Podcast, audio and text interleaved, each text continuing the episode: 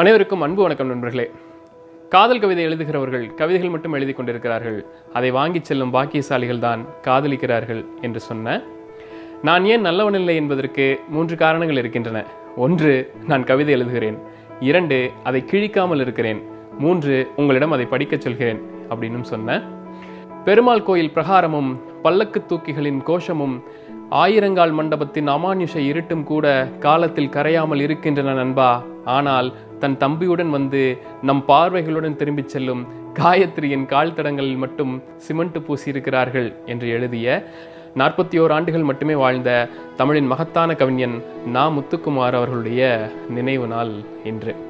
நம்ம சமூகத்தில் நம்ம தமிழ் எழுத்தாளர்கள் சமூகத்தில் இன்னைக்கு வந்து ஜெயகாந்தன் இல்லை ஜானகிராமன் இல்லை பிரபஞ்சன் இல்லை அப்புறம் ஜி. நாகராஜன் இல்லை இப்படி நிறைய எழுத்தாளர்கள் இல்லை. ஆனால் இவங்களெல்லாம் யாருமே மிஸ் பண்ண மாதிரிலாம் தெரியல. ஆனால் ஆனந்த யாழை பாட்டை கேட்டாவோ ஏதோ ஒரு காதல் கவிதையை படித்தாவோ அவருடைய பிறந்த நாளிலோ இறந்த நாளிலோ ஏதோ ஒரு வகையில் நாமுத்துக்குமாரோட நினைவு வந்தால் நம்ம அப்படியே அமைதியாகி அவர் ரொம்ப மிஸ் பண்ணுற ஒரு எழுத்தாளர் நாமுத்துக்குமாராக மட்டும்தான் இருக்க முடியும். அப்படி அவர் எழுதின ஒரு ஒரு புத்தகம் தான் அணிலாடு மூன்றில். அணிலாடு மூன்றில் எனக்கு நான் அந்த புத்தகத்தை ஒரு நாலஞ்சு தடவை படிச்சிருப்பேன். அதில் ஒரு இருபது தொகுதிகள் இருக்குது அம்மா அப்பா தங்கை அண்ணன் தம்பி தாய்மாமன் முறப்பெண்கள் இந்த மாதிரி ஒரு இருபது உறவு முறைகளை பற்றி அவருடைய அனுபவத்தை எழுதியிருக்கிற புத்தகம் தான் அணிலாடு மூன்றில். அதில் எனக்கு ரொம்ப ரொம்ப பிடிச்சது வந்து அப்பா அப்படின்ற பகுதி தான். அந்த அப்பா அப்படின்ற பகுதியை வந்து நான் ஒரு ஒரு ஒரு பத்து தடவைக்கு மேலே படிச்சிருக்கேன் பத்து தடவை அப்படின்றது வந்து ரொம்ப குறைவு தான். அந்த அப்பா அப்படின்ற பகுதியை இன்றைக்கி நான் முத்துக்குமாரனுடைய நினைவு நாளில் படிக்கிறது ரொம்ப சிறப்பாக இருக்கும் அப்படின்னு நான் நினச்சேன். ஸோ அந்த அந்த பகுதியை தான் நான் இன்னைக்கு வாசிக்க இருக்கேன். அப்பா என் தகப்பன் எனக்கு இதைத்தான் சொல்லிக் கொடுத்தான். முதிர்ந்த மரத்தின் வேர்களைப் போல மண்ணில் ஊன்றவும் பெருத்த பறவையின் சிறகுகள் போல விண்ணில் அலையவும் அப்படின்னு ஆப்பிரிக்க பழங்குடி பாடலோட இந்த பகுதி ஆரம்பிக்குது. அவர் ஒரு கடிதம் எழுதுகிற மாதிரி ஆரம்பிக்குது. அன்புள்ள அப்பாவுக்கு. உங்களுக்கு நான் நிறைய கடிதங்கள் எழுதியிருக்கிறேன். பெரும்பாலும் அன்புள்ள என தொடங்கி இப்படிக்கு என முடியும் மிகச்சிறிய கடிதங்கள். முதன்முறையாக என் மனதின் ஆழத்திலிருந்து இந்த கடிதத்தை எழுதுகிறேன். இதை நான் நீங்கள் உயிருடன் இருக்கும்போதே எழுதியிருக்கலாம். படித்து பார்த்து ஒரு புன்னகையோ ஒரு துளி கண்ணீரோ பதிலாக கொடுத்திருப்பீர்கள். நிச்சயம் புன்னகைதான் உங்கள் பதிலாக இருந்திருக்கும். அப்படியெல்லாம் அழுகிற மனிதர்கள் நீங்கள். இப்போது யோசித்து பார்க்கும்போது என்றுமே நீங்கள் அழுது நான் பார்த்ததில்லை. எந்த அப்பாக்கள் பிள்ளைகள் முன்பு அழுதிருக்கிறார்கள்? நள்ளிரவில் வீடு திரும்பி வந்தாலும் தான் வாங்கி வந்த தீன்பண்டங்களை மனைவி திட்டத்திட்ட உறங்கிக் கொண்டிருக்கும் பிள்ளைகள் எழுப்பி அப்போதே ஊட்டிவிட்டு ரசிக்கும் பாசமான அப்பாவின் முகம். உறவினர்கள் ஒன்று கூடும் திருமணங்களில் முன்னிரவு நண்பர்களுடன் சீட்டாடி கொண்டிருக்கும் போது மடியில் சென்று அமர்ந்தால் சட்டென்று கடுமை காட்டி துரத்திவிடும் கோபமான அப்பாவின் முகம். மாத கடைசியில் யாரிடம் கடன் வாங்கலாம் என யோசித்துக் கொண்டிருக்கும் போது பள்ளி சுற்றுலாவுக்கு பணம் கேட்டால் பதற்றமாகும் அப்பாவின் முகம் என அப்பாக்களுக்கு பல முகங்கள் உண்டு. அழுது கொண்டிருக்கும் அம்மாக்களின் முகங்கள் போல அவ்வளவு எளிதாக பிள்ளைகளுக்கு கிடைத்து விடுவதில்லை. அழுது கொண்டிருக்கும் அப்பாவின் முகம். அப்பா நீங்கள் உயிருடன் இருந்தபோது பலமுறை பேச நினைத்து எழுத நினைத்து முடியாமல் போனதைத்தான் இந்த கடிதத்தில் எழுதுகிறேன். கடைசியிலே கீழே விழுவதற்கு காற்று வர வேண்டும் இல்லையா காலத்தின் காற்று எப்போதும் தாமதமாகத்தான் வீசும் போல. எல்லா பிள்ளைகளுக்கும் அப்பா தான் முதல் கதாநாயகன் என்பார்கள். அப்பா என்றால் அறிவு. எவ்வளவு சத்தியமான வார்த்தைகள். நீங்கள் இறந்த பதினெட்டாம் நாள் பரனில் இருந்த உங்கள் பழைய ட்ரங்க் பெட்டியில் கிளறியதில் உங்கள் நாட்குறிப்பை படிக்கும் பெரும்பேறு கிடைத்தது. யாரோ எப்போதோ படிக்கப் போகிறார்கள் என்று தெரிந்தே எழுதப்படுவதுதானே நாட்குறிப்புகள்? பல வருடத்து நாட்குறிப்புகளில் நான் பிறந்த ஆயிரத்தி தொள்ளாயிரத்தி எழுபத்தி ஐந்தாம் ஆண்டு ஜூலை பனிரெண்டாம் நாளை முதலில் புரட்டி என்ன எழுதியிருக்கிறீர்கள் என்று ஆர்வத்துடன் பார்த்தேன். சற்றே சாய்ந்த கையெழுத்தில் பேரு உகையுடன் ஒரே ஒரு வரி எழுதியிருந்தீர்கள். இன்று உலகின் இரண்டாவது அறிவாளி பிறந்தான். காக்கைக்கும் தன் குஞ்சு பொன் குஞ்சு என்பது போல் அப்பா உங்கள் அதிகப்படியான தன்னம்பிக்கைதான் என் நம்பிக்கை என்று அப்போது புலனானது. இன்று வரை உலகை எதிர்கொள்ளும் ஒவ்வொரு தருணத்திலும் உங்கள் முகத்திலிருந்தே எனக்கான உணர்ச்சியை கடன் வாங்கிக் கொள்கிறேன். இதை எழுதி கொண்டிருக்கும் இந்த நொடியில் உலகின் மூன்றாவது அறிவாளி என் கையை பிடித்து இழுத்து விளையாட அழைக்கிறான். அவனுக்கு உங்கள் பெயரைத்தான் வைத்திருக்கிறேன். பெயரை உடையவன் தானே பெயரன். உங்களுக்கு புத்தகங்கள் மீது அலாதியான பிரியம் இருந்தது. தமிழாசிரியராக சொற்ப சம்பளம் வாங்கி கொண்டு வீடு முழுக்க ஒரு லட்சம் புத்தகங்களை நீங்கள் சேமித்து வைத்திருந்தது இப்போது நினைத்தாலும் மலைப்பாக இருக்கிறது. காஞ்சிபுரத்தை சுற்றியிருந்த இருபதுக்கும் மேற்பட்ட கிளை நூலகங்களில் உறுப்பினராகி புத்தகங்களின் முடிவிலா உலகிற்கு என்னை கூட்டிச் சென்றீர்கள். நீங்கள் அடிக்கடி சொல்லும் வாசகம் எனக்கு தமிழ் மட்டும் தெரிஞ்சதால தான் தமிழ் புத்தகங்கள் மட்டும் வாங்கினேன் அதனால தான் கடலாளியாக மட்டும் இருக்கேன். ஆங்கிலமும் தெரிஞ்சிருந்தா நாம எல்லாம் தெருவில் தான் நின்று இருப்போம் நான் உங்களை பற்றி ஒரு கவிதையில் இப்படி எழுதியிருந்தேன். என் அப்பா ஒரு மூட்டை புத்தகம் கிடைப்பதாக இருந்தால் என்னையும் விற்றுவிடுவார் என்று. புத்தகங்கள் படிக்கும்போது உங்களுக்கு பிடித்த வரிகளின் கீழே சிவப்பு மையால் அடிக்கோடிடுவீர்கள். அது எனக்கு எரிச்சலாக இருக்கும். உங்கள் கருத்தை என் மீது திணிக்காதீர்கள். உங்களுக்கு பிடித்த வரி எனக்கு பிடிக்காமல் இருக்கலாம். எதற்கு அடிக்கோடிடுகிறீர்கள் என்று கோபிப்பேன். அமைதியாக சொல்வீர்கள் அது அப்படி அல்ல எங்கோ இருக்கும் இதை எழுதிய எழுத்தாளனுக்கு இங்கிருந்தே நான் கை குலுக்குகிறேன் என்று. உங்களை பிடித்தாட்டிய புத்தக வேதாளம் என்னை பிடித்து இப்போது என் என் பிள்ளையையும் பிடித்து ஆட்டிக் கொண்டிருக்கிறது. மொழியறியா இந்த மூன்றரை வயதில் ஏதோ ஒரு புத்தகத்தை எடுத்து வைத்துக்கொண்டு அவனுக்கு தெரிந்து ஏதோ ஒரு மொழியில் படித்து புதிதாக ஒரு கதை சொல்கிறான். சிங்கத்தின் தலையையும் யானையின் உடலையும் கொண்ட அந்த மிருகத்தை பற்றி அவன் சொல்லும்போது பயப்படுவது போல நடிப்பதும் நன்றாகத்தான் இருக்கிறது. எவற்றின் நடமாடும் நிழல்கள் நாம் என்று ஒரு சிறுகதையில் எழுத்தாளர் மௌனி எழுதியிருந்தார். முப்பத்தி ஆறு வயதில் அந்த வரிகளுக்கு அர்த்தம் புரிந்த மாதிரி இருக்கிறது.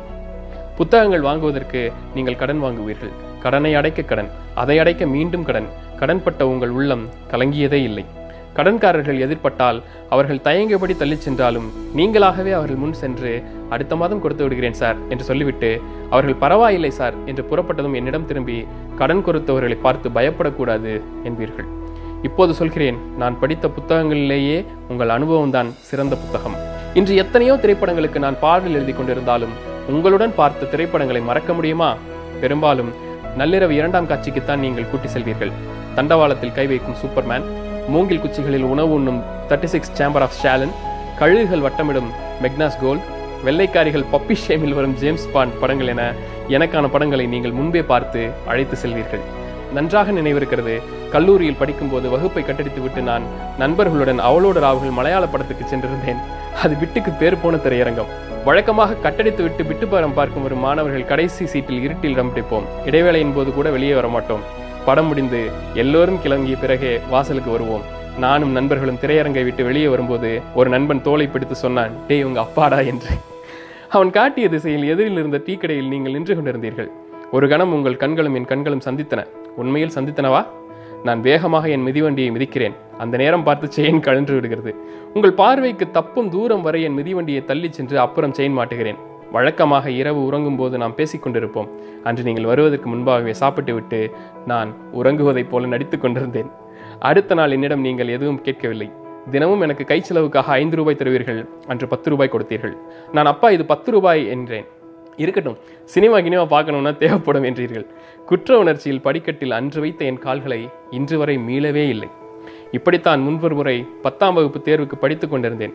நீங்கள் என் முன் நின்று சும்மா படிச்சுக்கிட்டே இருக்காதடா. டென்ட் கொட்டாயில் ரத்த கண்ணீர் படம் போட்டிருக்கான் போய் பார்த்துட்டு வா என்று காசு கொடுக்கிறீர்கள்.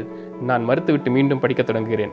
உண்மையில் இதற்கு நேர்மாறாக பப்ளிக் எக்ஸாம் ஒழுங்கா படி என்று சொல்லியிருந்தால் நான் நிச்சயம் நான் ரத்த கண்ணீர் படம் பார்க்க சென்றிருப்பேன். புத்தகங்களுக்கு அடுத்து உங்கள் காதல் மிதிவண்டி மீது தான் இருந்தது. நீங்கள் பணியாற்றிய பள்ளி நம் வீட்டிலிருந்து இருபது மைல் தொலைவில் இருந்தது. தினமும் நாற்பது மைல் சைக்கிளில் செல்வீர்கள். காஞ்சிபுரத்தில் நடக்கும் சைக்கிள் போட்டிகளில் முதல் மூன்று கோப்பைகளில் வருடம்தோறும் உங்கள் பெயரும் பொறிக்கப்பட்டிருக்கும். நீங்கள் இறக்கும் வரை என்னை உங்கள் சைக்கிளின் பின்னிருக்கையில் அமர வைத்து மிதித்துச் சென்றீர்கள்.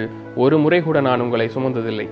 ஒரு முறை நண்பர்கள் எல்லோரும் சேர்ந்து மகாபலிபுரம் வரை மிதிவண்டியில் சென்று வரலாம் என்று முடிவெடுத்தோம். வீட்டில் எதிர்த்தும் நீங்கள் என்னை அனுப்பி வைத்தீர்கள். காஞ்சிபுரத்திலிருந்து எழுபது கிலோமீட்டர்கள். காலை ஐந்து மணிக்கு புறப்பட்டு பத்து மணிக்கு மகாபலிபுரம் வந்தடைந்தோம். கடற்கரையை சுற்றி பார்த்து திரும்பினால் எதிரில் நீங்கள் நின்று கொண்டிருக்கிறீர்கள். என்னை அனுப்பிவிட்டு மனசு கேட்காமல் பேருந்தில் புறப்பட்டு வந்ததாக சொன்னீர்கள். பௌர்ணமி நிலா தொடர்ந்து வர என்னை பின்னிருக்கையில் அமர வைத்து என் நண்பர்களுடன் அரட்டை அடித்தபடி காஞ்சிபுரம் வரை கூட்டி வந்தீர்கள். நீங்கள் இறந்த பிறகு உங்கள் அஸ்தியை கரைக்க மகாபலிபுரம் கடலுக்குத்தான் வந்தேன். வழி முழுக்க அன்று நாம் நடந்து வந்த பாதைகள் என் வாழ்வில் என்றும் நான் கடக்க முடியாத பாதைகள். முதல் முதலாக உங்கள் கைப்பிடித்து பள்ளிக்கு சென்றது சலூனுக்கு சென்றது கடற்கரைக்கு சென்றது என எத்தனையோ நினைவுகள் நெஞ்சில் நிழலாடுகின்றன. சின்ன வயதில் சைக்கிள் ஓட்ட கற்றுக் கொடுக்கும்போது என் இடுப்பை பிடித்து கொண்டே வந்து சற்றென்று ஒரு கணத்தில் பிடியை விட்டீர்கள். நீங்கள் பிடித்து கொண்டிருப்பதாக நினைத்து சைக்கிளை ஓட்டிக் கொண்டிருந்தேன் இப்போதும் அப்படித்தான். நீங்கள் பிடித்து கொண்டிருப்பதாக நினைத்து ஓட்டிக் கொண்டிருக்கிறேன் அப்பா உங்கள் உயிரின் ஒரு துளியிலிருந்து என் உலகம் தொடங்கியது. இன்று இவ்வேளையில் அளவில்லா அன்புடன் என் கண்ணீரின் சில துளிகளை உங்களுக்கு காணிக்கையாக்குகிறேன். இப்படிக்கு உங்கள் மகன். இந்த கடைசி வரிகளை ப படிக்கிறப்ப எப்பயுமே எனக்கு வந்து நான் வந்து எமோஷனல் ஆகிடுவேன் இந்த இந்த இந்த பகுதியை நான் ஏன் தேர்ந்தெடுத்தேன்னா ரெண்டு நாளைக்கு முன்னாடி எங்கள் அக்கா வந்து இந்த அணிலாடு மூன்றில் அப்பாவை படித்தேன்டா அப்படின்னு சொல்லி நீ தான் எனக்கு சஜஸ்ட் பண்ண அப்படின்னு சொல்லி என்கிட்ட பகிர்ந்துக்கிட்டு இருந்தாங்க. அதுக்கப்புறம் இன்னைக்கு ஒரு தோழிகிட்ட பேசிகிட்டு இருக்கிறப்ப நேற்று நைட் வந்து எங்கள் அப்பாவை பற்றி தான் நினச்சிட்டு இருந்தேன். நான் ரொம்ப அழுதுட்டு இருந்தேன். எங்கள் அப்பாவை ரொம்ப மிஸ் பண்ணேன் அப்படிலாம் அவங்க சொன்னாங்க. அவங்க சொல்கிறதெல்லாம் கேட்டதுக்கப்புறமும் வந்து அப்புறம் எங்கள் அக்கா சொன்னது இதையெல்லாம் தாண்டி இன்னைக்கு ஆகஸ்ட் பதினாலு நாமத்துக்குமாரோடைய நினைவு நாள் என்ன பண்ணலாம் அப்படின்னோடனையும் என்னுடைய ஃபேவரட் பார்ட் இதுதான். அதனால் இதை வாசித்தேன் இந்த இடத்துல ஒரு வரி ஒரு எத்தனை பேர் எந்தெந்த இடத்த ரிலேட் பண்ணிக்க முடியும்னு தெரியல. ஆனால் என்னால் ஒரு இடத்த ரிலேட் பண்ணிக்க முடியும். டைரி எழுதுறது வந்து எங்கள் அப்பாவும் ஃபாலோ பண்ணிட்டு இருந்தார். எங்கள் அப்பா வந்து திராவிடர் கழகத்தில் ஆதரவாளராக இருந்தப்ப அவர் ஒரு நாட்குறிப்பு பயன்படுத்தியிருக்கிறார். அதில் பெரியார் படம் போட்டு பெரியார் நாட்குறிப்பு அப்படின்லாம் இருக்கும். அந்த டைரி வந்து ஒரு இடத்துல எரிஞ்சு கிடந்துச்சு. தூக்கி போட்டு ஒரு ஒரு பாழடைஞ்சு கிடந்துச்சு. அந்த டைரி எடுத்து புரட்டி பார்த்ததுக்கப்புறம் தான் எங்கள் அப்பாவுடைய வறுமை எங்கள் அப்பா என்னென்ன மாதிரிலாம் ரொம்ப கஷ்டப்பட்டது அதெல்லாம் வந்து படிச்சுட்டு நான் ரொம்ப டிஸ்டர்ப் ஆகிட்டேன் அந்த அந்த அந்த டைரியை படிச்சுட்டு. அப்புறம் அது அந்த டைரியை வந்து யாருக்கும் தெரியாமல் பத்திரமா எடுத்து வச்சுக்கிட்டேன். ஸோ நாமத்துக்குமார் வந்து ஏன் வந்து இன்னுமே கொண்டாடப்படுகிறார்? ஏன் வந்து இன்னுமே எல்லாரும் மிஸ் பண்ணுறோம் நம்ம அவரை? அப்படிலாம் இருக்குல்ல இந்த ஒரு ஒரு கடிதம் போதும். நான் நாமத்துக்குமார் வந்து இன்னொரு நூறு ஆண்டுகளுக்கு நம்மலாம் வந்து பேசிக்கிட்டே இருப்போம். நாமத்துக்குமாரை கொண்டாடிக்கிட்டே இருப்போம். அவரை வந்து நம்ம மிஸ் பண்ணிகிட்டே இருப்போம்.